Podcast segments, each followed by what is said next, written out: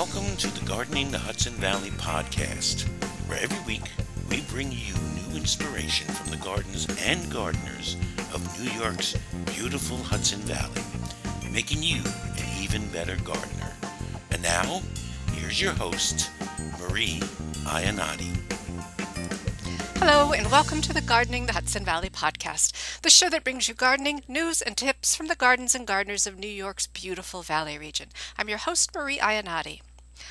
Oh my God, the hot weather's back, isn't it? Oh my God. Well, despite the return of hot weather, it's still late in the season and a lot of vegetable plants are fading before our eyes. I know it's happening in my vegetable garden. It's getting very tempting to start putting the garden to bed, but fall can be a very rewarding season in the vegetable garden too. It's one of my favorite times to work outside. Unlike spring, and despite this week's weather, the days aren't going to keep getting warmer, so there's no danger or little danger of things bolting. Sure, a frost could put a damper on things, but hey, frost is a long way off, right? Let's just cross our fingers and, and all agree to that.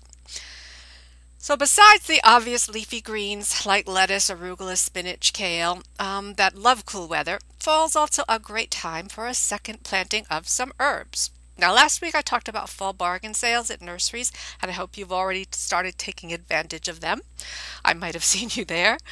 But don't just look at the perennial tables. There, there are always a few plants left in the herb section. Some are perennials, others are annuals.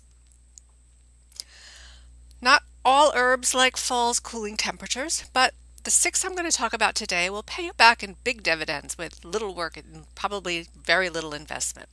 First one is chives. If you already have chives, you know how easy they are to grow. If you don't, you really should give them a try. Chives are perennials that self sow, yes, sometimes too much. However, you can always control them by cutting the flowers off and you can eat them.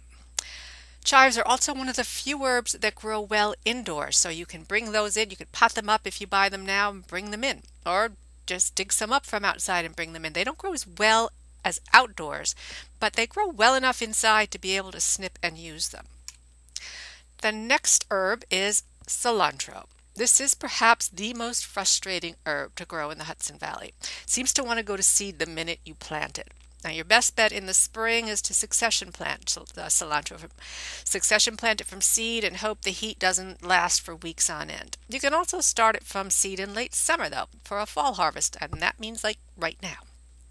Although you might be able to find some seedlings at a nursery that specializes in edibles, it's kind of six of one, half dozen of the other because what you plant from seed is going to catch up to the little seedlings anyway. Cilantro really doesn't um, thrive when you transplant it. But hey, you know, if you can get a head start, get a head start. Fall's cooling temperatures uh, will forestall the inevitable going to seed, at least for a while. The next uh, herb I'm going to talk about is mint. Uh, here's another herb that really comes into its own in cool weather. So if you planted your mint in the ground, you probably don't need to plant anymore. But if, like me, you grow it in pots, you might want a new fresh batch after summer's heat.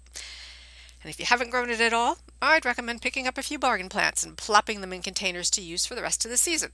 Mint is perennial, but in containers it will need extra protection. Even uh, even the hardiest of mints uh, will need protection. I know they grow rampant when you put it in the ground, but in a container, the roots are really um, a little bit more, a lot more susceptible to the temperature change, and it will need some winter protection.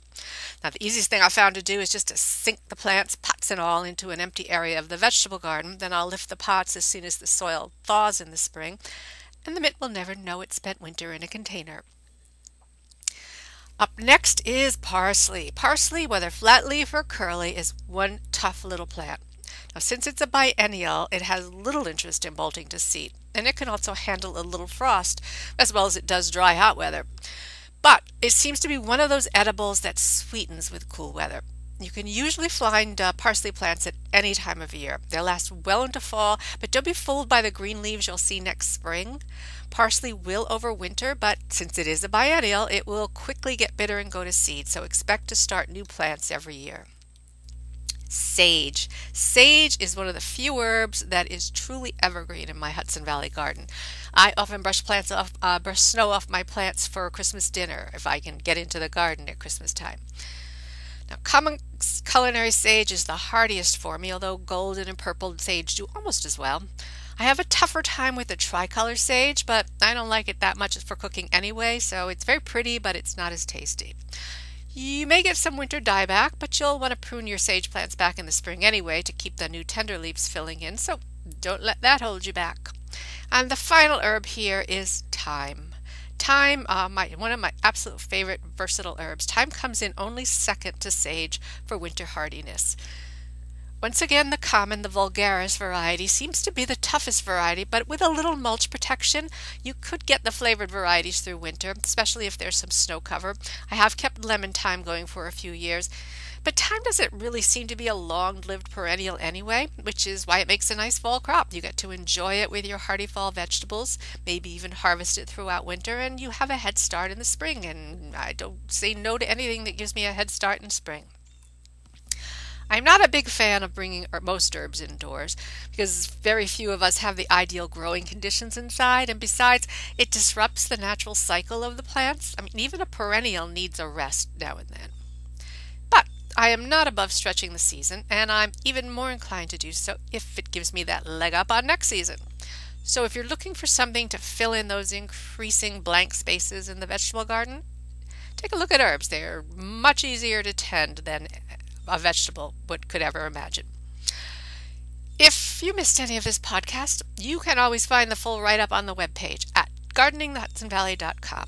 And once again, I thank you so much for listening. And I hope you'll join me next week and on the website for gardening tips from the most beautiful place on earth. Enjoy the soon to come cool weather